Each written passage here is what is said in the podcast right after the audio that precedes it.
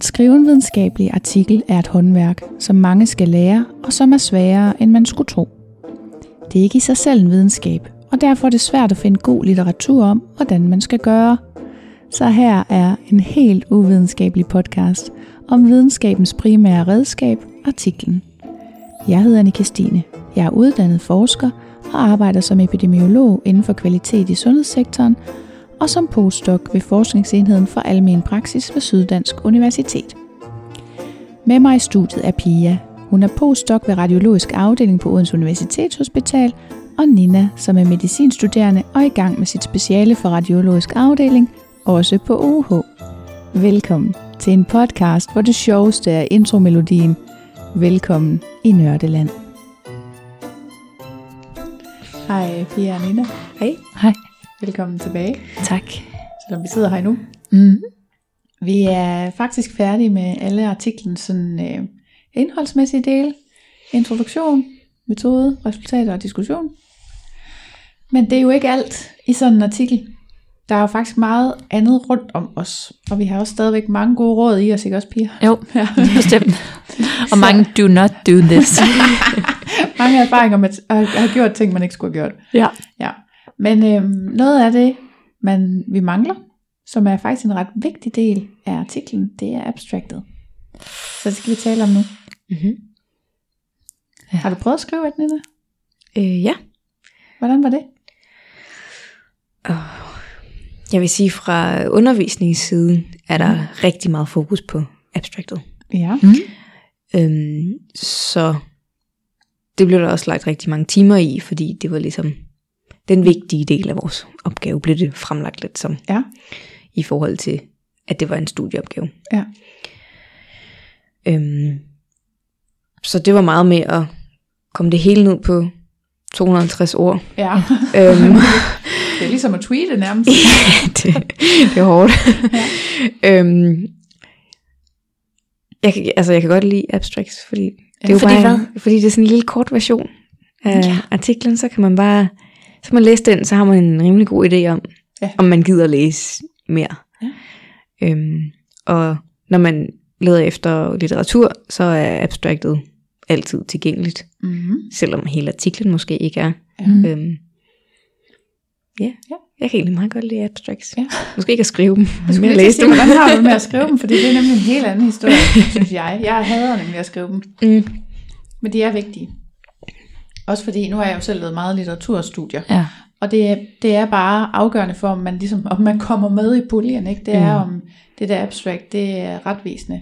Og det er faktisk irriterende, når man sidder og skal øh, kigge litteratur igennem, at man ikke kan finde nok informationer i abstractet. Fordi det er meget Mm. arbejde at skal læse en hel artikel igennem, øh, for at finde en eller anden lille ting. Ikke? Ja. Ja. Eller for Ja. at tjekke, om ja. det er relevant, eller Ja. om de har, ja. Ja. Og nogle gange kan man godt have følelsen af, jeg har samtidig gjort det her. Skrevet en artikel, så får jeg at vide, du skal også lige skrive et abstract, skriver det. Så, så har vi øh, vejledermøde, og så bliver der lavet nogle ting om i artiklen, så glemmer jeg ret det abstractet. Mm. Ikke? Mm. De der konsekvensrettelser, det er også derfor, at det kan nogle gange være sådan lidt, lidt anstrengende med rettelserne, fordi de følger hele vejen ned i artiklen, og de følger, altså lad os sige, I fjerner et formål, et, altså et underformål, eller at I tilføjer et, eller sådan noget, ikke? så er det bare, øh, det er det hele, der så skal laves om, ikke? Mm. og også abstractet. Ja.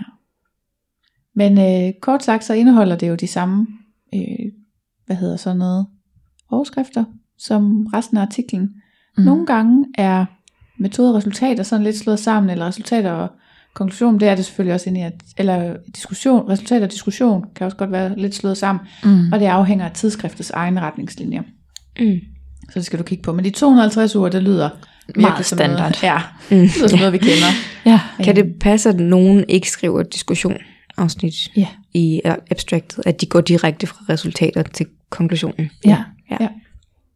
Men der er det tit nu, at folk lige skriver 10 ord i en sætning, der ligesom lige binder Ja. det sidste af resultatafsnittet ned til konklusionen. Ja. Ja. Ja, okay. Og det sker også, at nogle abstracts er helt uden overskrifter. Mm. Så de ja. bare er sætning på sætning. En Igen, smøre. Arthur Guidelines, og så Ja. kigge om der står structured eller ikke structured. Mm. Ja. Så det står inde i de der guidelines. Så er der um, en anden ting, hvor et abstractet faktisk spiller en væsentlig rolle, det er faktisk i uh, den der submission-proces. Fordi det, jeg har fornemmelsen af, at når man øh, indsender en artikel, så skriver man selvfølgelig sådan et, øh, eller selvfølgelig siger så, så indsender man et, et cover letter, altså et brev, der beskriver, hvorfor artiklen er vigtig og sådan noget for sig selv. Det kan vi snakke om en anden dag. Mm-hmm. Og så ligger abstractet der også som en af de første ting. Så jeg har indtryk af, at editor tit ser coverlettet og abstractet som det første, Mm. og så vurderer de derfor ud fra, om det skal i gå i review, og hvis det skal det, så bliver det så sendt til nogle bedømmere. Mm. Det er for indpakningen, Ja. forsiden. Ja, det er det. Ja. Så derfor er der nogen, der siger, at altså derfor bliver der lagt meget vægt på abstractet, at det er meget vigtigt, fordi det er det, der får dig videre i processen. Mm-hmm. Og når man først er kommet i review, så er det, så, så kan man sige, uanset om ens artikel bliver optaget eller ej, så er det rigtig vigtigt, fordi det er der, man får noget feedback. Mm. Hvor at hvis det bare er editor, der afslår, så får man ikke noget feedback. Så får man bare at vide, at din artikel er ikke relevant for vores tidsskrift. Så må vi prøve noget andet, ikke? Mm. Øhm, at derfor, fordi det er så vigtigt, så har jeg faktisk øh, været på et kursus, hvor vi fik anbefalet at bare skrive et abstract, der var dobbelt så langt, som det måtte være. Fordi så kunne man da få beskrevet ordentligt, hvorfor det her det var vigtigt.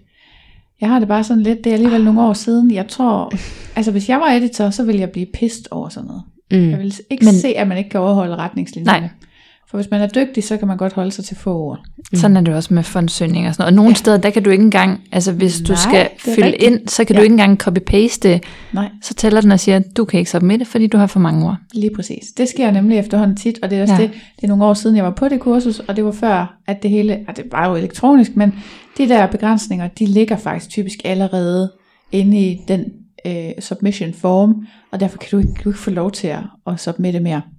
Så skriv nu bare det abstract i den øh, længde, det skal have. Men det er i det hele taget også lidt en religion i forhold til submission. Øh, det her med, skal man, skal man med vilje submitte noget? Det har jeg også hørt en, en sådan en, der er kendt for at have skrevet vildt mange artikler, sige, jeg lader altid noget øh, være sådan lidt, ikke fejlagtigt, men sådan, lad, lad nogle ting stå, som skal rettes, fordi øh, at sådan nogle professortyper vil altid sige, at der er noget, der skal rettes, og så kan jeg lige så godt lade det være de åbenlyse fejl. Det er ikke, øh, sådan har jeg det ikke. Mm. Altså jeg synes lige så godt, man kan gøre det færdigt, og man kan lige så Mhm. godt gøre det så godt, som man kan, sådan at reviewernes øhm, krudt bliver brugt på at faktisk gøre produktet endnu bedre, end det var. Mm. Så, men sådan, Det vil fandme også være irriterende at få en rejection, fordi ja. man har skrevet 260 ord i stedet for 250. ja, Altså, ja, det er dumt. ja. Det er dumt. Eller det er i hvert fald, det er min holdning til det. Ja. Mm. ja. Og ellers så ved jeg, jeg ved faktisk ikke, hvad jeg skal sige, eller som abstractet, fordi det er jo virkelig bare sådan en, øhm, det er ligesom en, øh, en trøje, du har puttet i tørretumbleren, ikke også? Du skal så vidt muligt have det hele med, men den er godt nok lille. ja. Lidt for krampet. ja. Ja. Har du nogle spørgsmål? Nej. Hvad med dig, Pia? Har du noget at tilføje? Nej. Jeg har lige skrevet et uh, abstract, inden jeg overhovedet har skrevet en artikel. Ja. fordi den skulle submittes til en konference. Ja. Og det var sådan, man vil jo gerne have så meget data som overhovedet muligt, og ja. så øh, meget kort tid før deadline, så hævde vi alt data ud, og så øh, lavede vi hurtigt nogle analyser, og så har vi smidt det i et abstract. Ja. Og det Og hvordan er, var det? Det er svært. Ja, det er faktisk rigtig svært.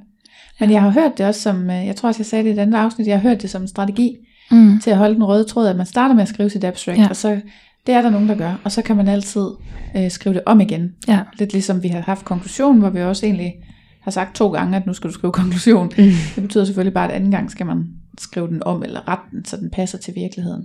Ja. Og det er det samme med abstractet. Jeg blev også sat til, da jeg skulle skrive min allerførste artikel, at skrive abstractet først. Og jeg synes, det var modbydeligt. Altså, jeg kunne slet ikke øh, være i det, fordi jeg ikke vidste øh, så meget om, hvad, hvad vi ville finde, og hvordan og hvorledes. Altså, jeg Mm. vidste jo bare designet, at det skulle være et litteraturstudie, ikke? Mm. Ja, det synes jeg var rigtig, rigtig svært. Men, øh, men jeg tænker da, det, der er der nogen, der synes, det er den vej, man skal, så det kan godt være en, en strategi for nogen. Ja. Godt. Jamen, øh, så tak for i dag. Tak. Selv tak. Jeg håber, du har nydt denne lille bid af artikelskrivningens kage. Hvis du vil bidrage til podcasten, se hvad der sker bag om mikrofonerne, eller deltage i et fællesskab for nørder om artikelskrivningens fine kunst, kan du følge med på Instagram på profilen publibro.dk.